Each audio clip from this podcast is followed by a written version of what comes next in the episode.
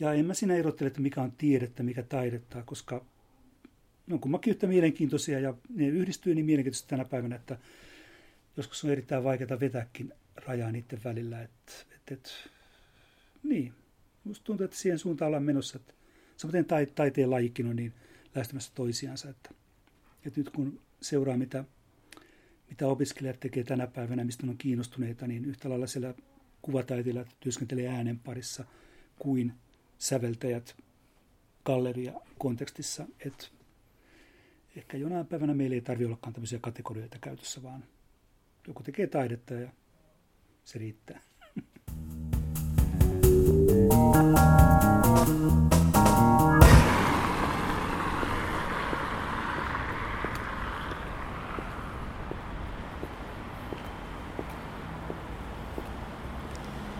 Tämän ohjelman nimi on Keveät askeleet ja mä olen Meri Kytö.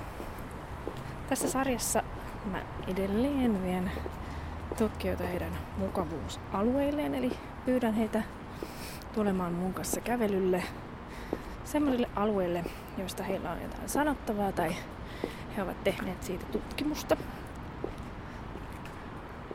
Tänään mun vieraana on Petteri Kuljuntausta, äänitaiteilija, tohtori, säveltäjä. Ja mä olen täällä Helsingissä Tukholman kadulla kävelemässä kohti äänitaidegalleria Akusmataa, jossa on tänään näyttelyn avajaiset. Täällä on ihan hirvittävä myrskytuuli, mutta toivotaan, että mun tuulisuoja sen kestää.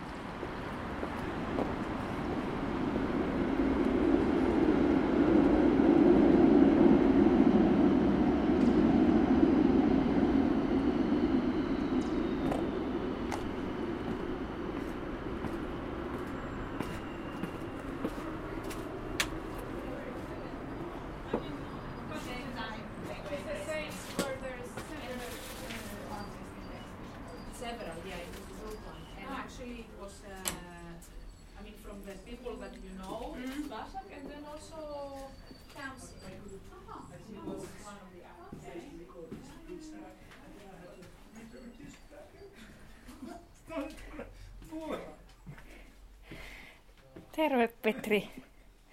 Mä tulin kuten luvattua mikrofoni päällä äänittämässä. Kiva, kiva. Tervetuloa. Kiitos. Tulinko liian aikaisin?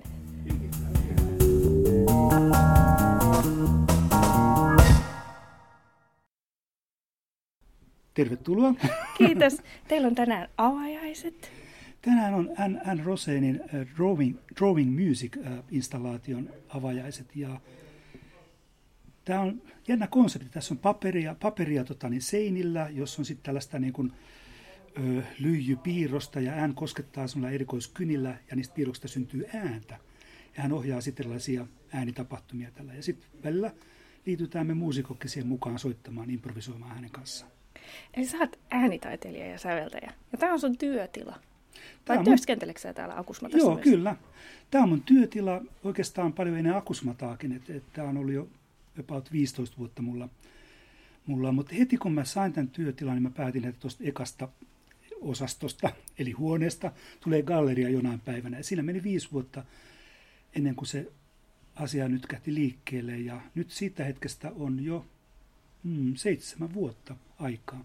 Eli sen aikaa Akusmata on ollut pystyssä ja Akusmatan linjana on, se, että teokset, mitä tässä esitellään, ne on äänipohjaisia. se voi olla niin kuin näyttely, installaatio, minkälainen vaan, tai ääniesitys. Nyt, nyt viime vuosina on ollut paljon konserttejakin, mutta kuitenkin että se ääni on siinä se johtolanka ja keskipisteenä. Että nykytaiteen gallerioitahan on maailman väärällänsä, mutta tämä on tämän paikan juttu.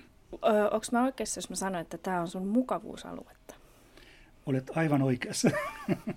Et kyllä mun työ pyörii äänen ympärillä. Että mähän teen hyvin monenlaista työtä, että mulla ei ole semmoista yhtä sarkaa, mitä mitä pahtasin eteenpäin, vaan tein monenlaisia asioita. Kirjoitan välillä, tutkin, teen äänitaidetta, sävellän, esiinnyn, pidän workshoppeja, opetan luennoon.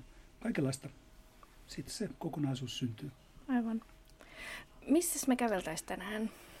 Äh, ollaan hetkinen täällä Akusmatassa ja kuunnellaan, mitä tuossa gallerian puolella tapahtuu. Kuunnellaan vähän niitä ääniä, mitä tuosta teoksesta syntyy. Ja sitten voisi lähteä tuohon ympäristöön. Me ollaan nyt tässä Töölön tulin kieppeillä Meilahden suuntaan. Se on ehkä rauhallisempi puoli kuin tuo Töölön puoli. Mutta tässä on kivoja katuja ja ihan mukavia kävelyympäristöjä. Mainiota. Ei kun vaan. Hyvä. Petri, voitko kertoa, mitä sä teet? Ähm, mulla on kädessä tämmöiset kaksi kynää ja edessä mulla on tämmöinen valkoinen paperi, iso paperi, johon, johon on tehty hiilellä tällaisia viivoja. Ja sitten tuossa on tuollaisia, paperissa on tuollaisia niin kuin pieniä ulokkeita noiden hiilipiirrosten keskellä, joihin mä liitän piuhoja tuommoisella krokotiilikiinnikkeellä. Ja riippuen siitä, että miten mä yhdistän näitä tuohon noihin hiilipiirroksiin, niin sitten mä saan soitettua soundeja, jotka tulee tuolta tietokoneelta. Ja mähän en ole vielä ehtinyt perehtyä tähän soittimeen, jota on ihan hakemista, mutta jotain näitä mä saan aikaisemmin tästä. Ja tuolta. Sitten tuodaan yksi piiva lisää tähän verkostoon. Katsotaan, minkälaista se aiheuttaa. Okei. Ja näihin niin sanottuihin hiilikyniin, niin niihin tuli 5 voltin virta. Ja sitten tähän muodostuu tämmöinen virtapiiri sitten Aivan. piirustukseen ja se soi.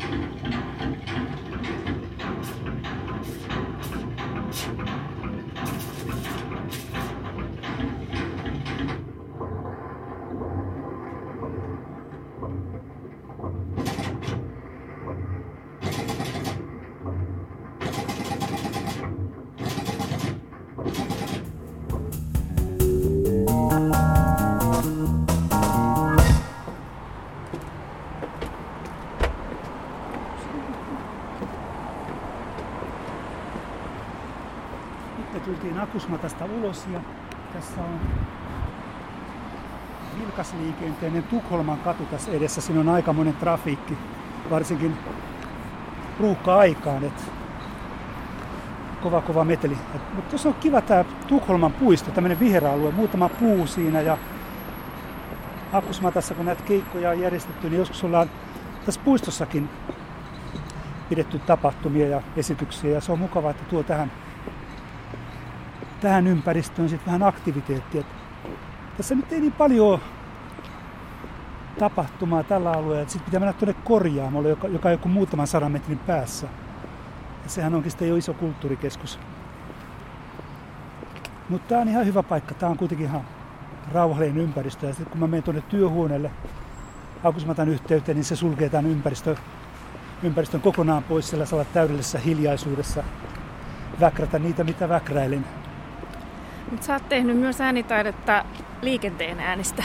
On joo, joo. Kyllä ihan kaikki kelpaa, kaikki äänet. Et, et, yhtä lailla luonnon äänistä kuin, kuin liikenteen äänistäkin. Et se on tavallaan myös sitäkin, että mä oon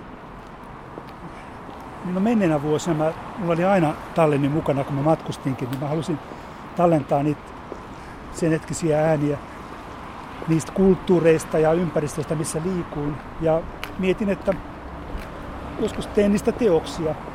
Ikävä kyllä mulla on ihan hirveät matskut arkistossani ja harvoin niistä sitten on tullut tehtyä sitä, niitä teoksia. Tai aina sitten kun joku uusi idea tulee, niin mä lähdin äänittämään sitä varten. Mutta, mutta onhan niitä kuitenkin säilöksissä. Ehkä niitä tulee joskus kuunneltua vähän sillä lailla, kun joku katselee matkolta valokuvia, niin mä kaivakin esiin niitä nauhoituksia ja kuuntelin, että ahaa, tuommoista oli Meksikossa.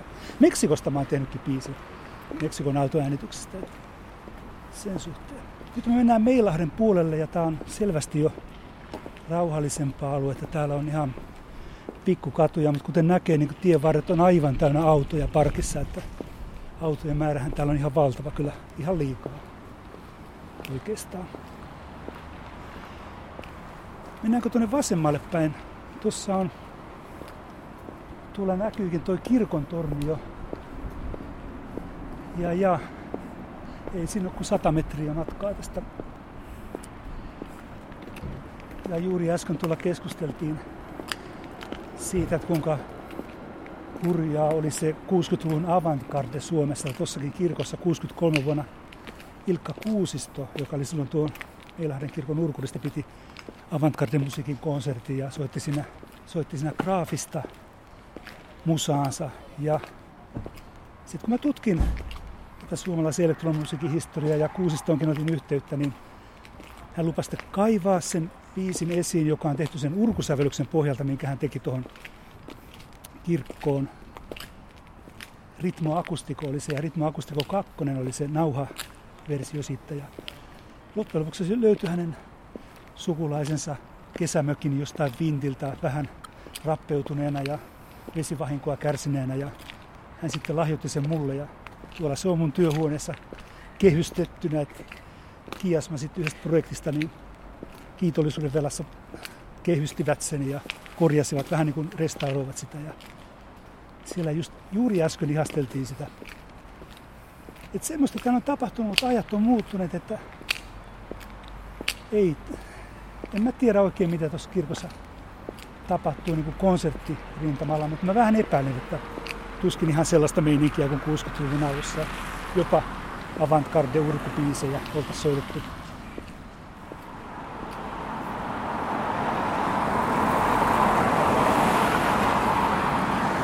sua Petri äänessä kiinnostaa, jos näin niin kuin yleisen kysymyksen voi tehdä? Sitten on vaikea sanoa, että mä olen vasta jälkeenpäin itsekin huomannut, että mulla oli jo oireita hyvin pienenä lapsenakin äänien suuntaan. Että musiikki oli totta kai se, mikä kiinnosti niin kuin kaikkia nuoria, mutta sitten kuitenkin ne jokut äänet niin kuin on ollut niin kuin hyvin tärkeitä. Ja sitten myöhemmällä iällä tuli se tietyssä vaiheessa sit se ratkaiseva käänne, että siirtyikin ihan kokonaan musiikin tekemistä pois ja pyrittelee vaan niitä ääniä ja liikkumaan mikrofonia ja tallentimen kanssa ja äänimaisemia ja ääniä etsien. Ja, ja se oli, se oli jonkinlainen sellainen niin kuin herääminen siihen, että ympäristössäkin on niin paljon hienoja äänitapahtumia. Että se jos mikä niin kertoo tästä ajasta nämä äänet. Että että jos haluaa teoksensa olla kiinni nykypäivässä, niin nappaa vaan näitä ääniä ja tekee teoksen niistä, niin se oli se mulla, mulla se lähtökohta. Nimenomaan silloin 90 puolivälissä, kun lopetin musiikin, musiikin tekemisen.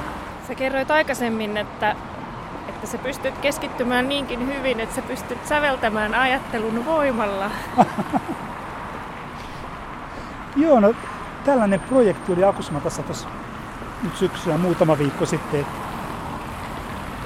EEG Synth instrumentti oli kyseessä ja tämmöinen One plus One is Three yhtye kokoonpano vieraili. Siinä on tutkijaa, taiteilijaa, ohjelmoijaa tässä ryhmässä ja, heillä on tosiaan niin kuin tavoitteena, ei nyt tavoitteena, he rakentavat koko aika sitä ja se on jo toimiva instrumentti, mutta siis ihmisen aivotoiminta ja myös lihasten toiminta, hermoimpulssit, niin se voi kääntää ääneksi.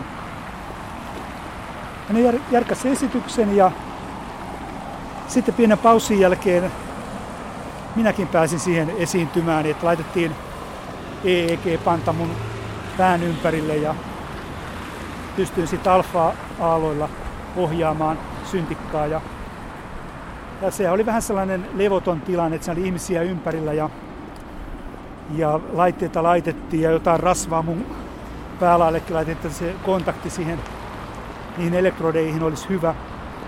Ja sitten sitten vaan niin laitteet päälle ja kaverit vähän ohjas ääniä ja, ja kyllä mä sen itsekin tajusin, että ääntähän sitä tuli kaiuttimista, että ei, ei ongelmaa. Jälkeenpäin oli sitten se ihan yllättävää tietoa, kun ne kertovat, että kuinka selkeä alfa mulla oli. Et mulla ei mitään käsitystäkään siitä, että näytti niin screenikuvaa, niin siinä oli erittäin hyvä noin 10 Hz. Eikö mun, mun alfa-aalto on 8 Hz. Yleensä siinä, siinä kieppillä noin 10 Hz, mutta mun oli 8 Hz. Ja heti pyysivät keikoille, että noin, noin hyvä alfa-aalto-ohjailija, niin ehdottomasti pitää riittyä mukaan. Ja odottelen keikkakutsua. Nyt, tää, nyt me ollaan takas lähtöpisteessä melkein. Tämä on Tukholman puisto. Yllättäen tulikin tämmöinen rauhallinen hetki tähän.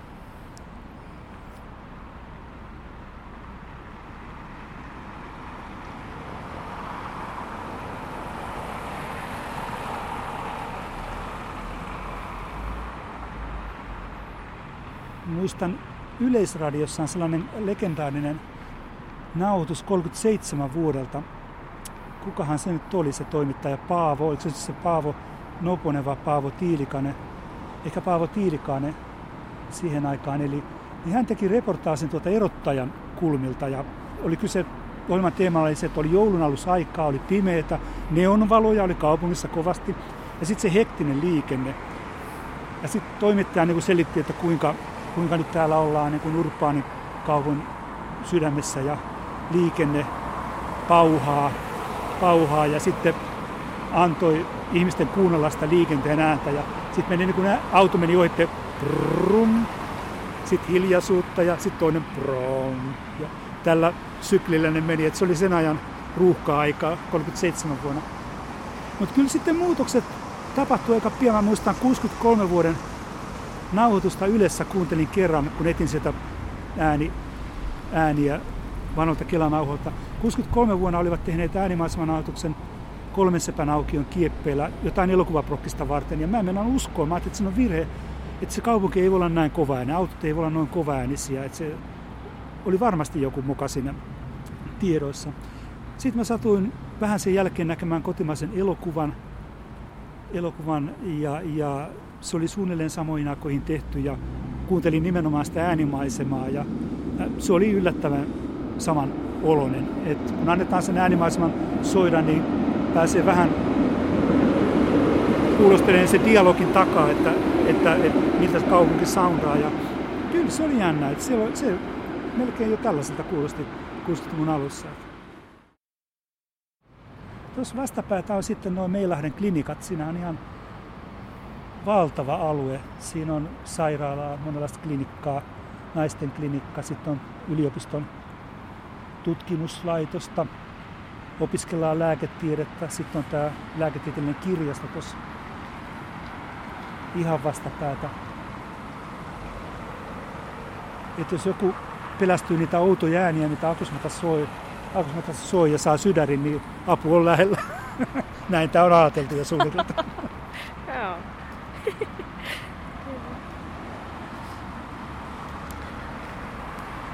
Käydäänkö vielä siellä sun työtilassa? Mennään.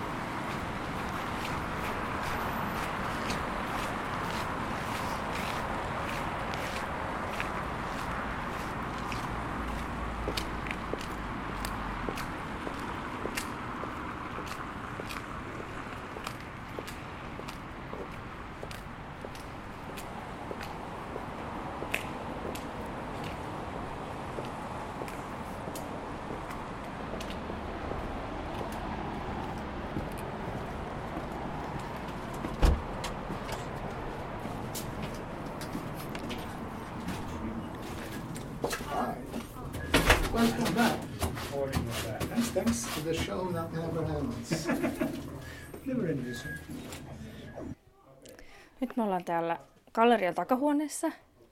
Tämä onkin varsinainen varasto.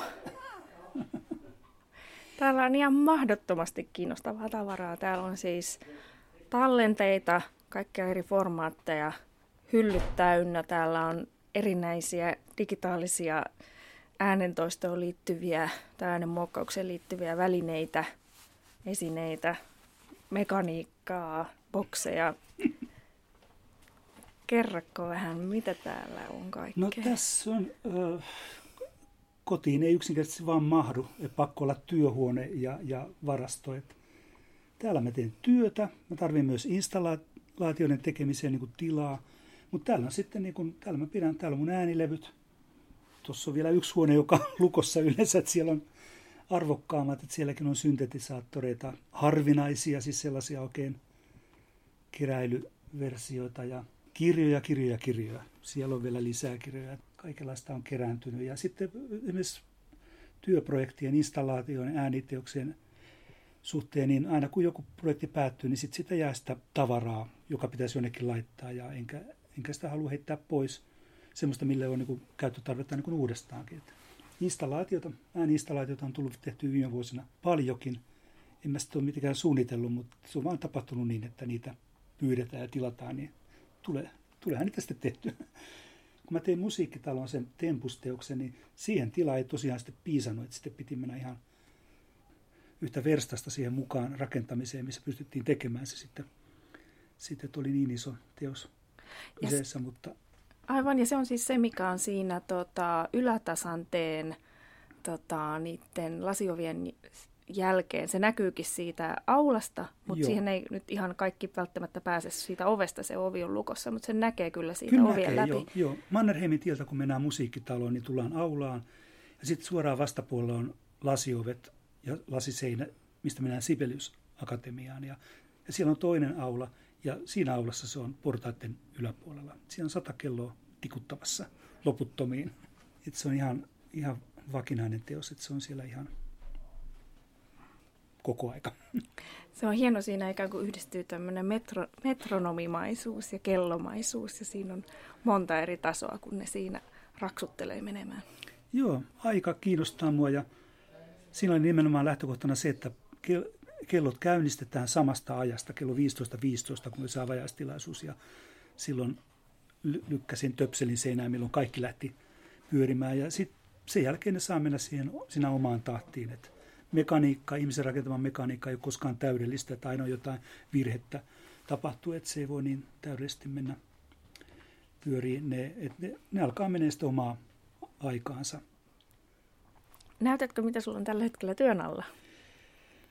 Ähm, työn alla on tota, hetkonen, semmoista yhtä, yhtä ähm, teoriaa tai metodia kehittelen, mutta se käsittelee sitä, että miten esiinnyn luonnon tilassa niin, että, että se esitys on osa äänimaisemaa, eikä vaan se, että sitten on kyse, että mä menen nyt esiintymään ja, ja sitten äänimaisema on siinä taustalla, taustalla lintujen äänet, sumut, vaan että se olisi niin kuin ihan oikeasti niin kuin elimellinen osa, osa. Ja tähän on vienyt niin kuin monen vuoden ajan ajalta tehdyt pohdinnat siitä, mitä Bernie Krause esitti aikoinaan Acoustic Needs Hypothesis Akustinen nissi, tai niin, mikä se on olisi niin, suomeksi. Mm. Mä en ole vieläkään keksinyt se suomenkielistä nimeä, semmoista, mikä nyt olisi so, suuhun sopiva ja toimisi. Mutta siis lähtökohta on se, että, että kun on havaittu, että esimerkiksi linnut, niin, niin ne ei laula toisessa päälle, että niillä on jokaisella oma äänipalstansa rytmillisesti, siis silleen, tai tempollisesti, että et, et, tota, ei tapahdu sitä, että samaan aikaan laulaisi.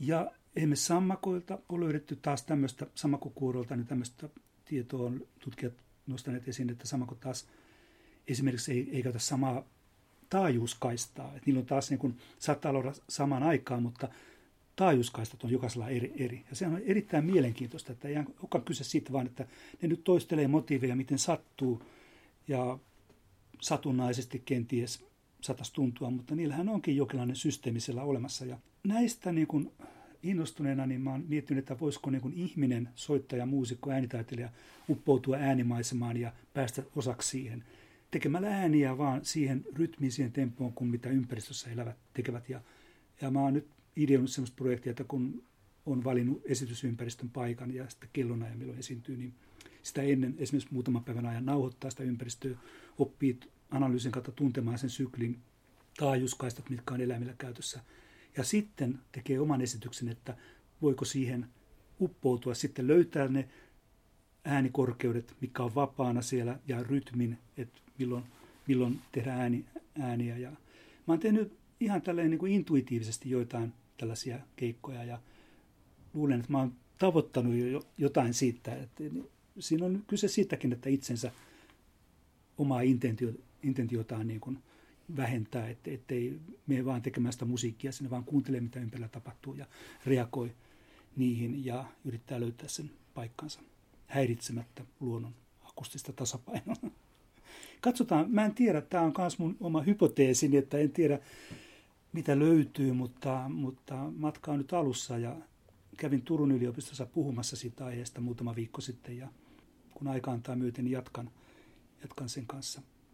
Ajatteletko, että siinä käy niin, että, että siinä rea- ympäristö reagoi siihen sun osallistumiseen? Mielenkiintoinen kysymys ja sekin riippuu varmasti paikasta, että joku linnuthan voi kuulostaa kyllä aika mekaanisilta, että ne viisi veisaa siitä, mitä joku ympärillä tekee, vaan ne toistaa omia juttujansa, mutta mut yhdessä eläintarhassa, kun mä esiinnyin niin eksotisten lintujen kanssa, niin, niin Balin rastas oli, oli kyllä todella kiinnostunut siitä, mitä mä tein. Ja, ja se oli sellainen, se oli jäänyt, järjestetty tämä tilanne, niin kuin soittotilanne hyvin aamu varhaisella, että ihmisiä ei ollut vielä paikalla ja oli suljettu kaikki laitteetkin sit osastolta vedet, vesilaitteita, kaikki, ettei se ollut mekaanista hälyä taustalla. Että minä kuulin lintujen ääniä ja linnut, äänet, lintu, linnut kuuli minun ääniäni ää, selvemmin. Ja, ja kyllä siinä tapahtui jotain, jotain silleen, että yhdessä vaiheessa niin kun yksi palin rastas tuli ihan mun eteen pari metrin pää ja käänteli päätensä, päätensä siinä mun edessä ja laulo fraasin ja mä toistin sen saman fraasin takaisin hieman muunneltuna, muunneltuna. ja sitten kesti semmoinen minuutin ehkä reilu ja se oli se hetki. Ja, ja, ja eläintarhan ää, hoitajat kuulin jälkeenpäin, oli seurannut sitä tilannetta ja sanoi, että kyllä siinä jotain oli sellaista, että ne käyttäytyi niin eri lailla kuin normaalisti, että poikkeuksellinen tilanne oli. Se oli se mun suuri hetkeni siinä, siinä, siinä tilanteessa ja niin, se pisti miettimään, miettimään kyllä. Siis sehän on linnuista kiinni, että kuka pystyy omaksumaan kuulemiansa fraaseja, motiiveja ja toistamaan niitä sitten takaisin. Että, että onhan näitä, Australiassa on lyyrälintu, joka pystyy toistamaan lähes minkä tahansa äänen, minkä kuulee ihan muiden lintujen äänestä, vaikkapa kameran sulkijalaitteen ääneen tai pyssyn paukaukseenkin, ne pystyy toistamaan ihan autenttisesti. Ne on omat ilmiönsä.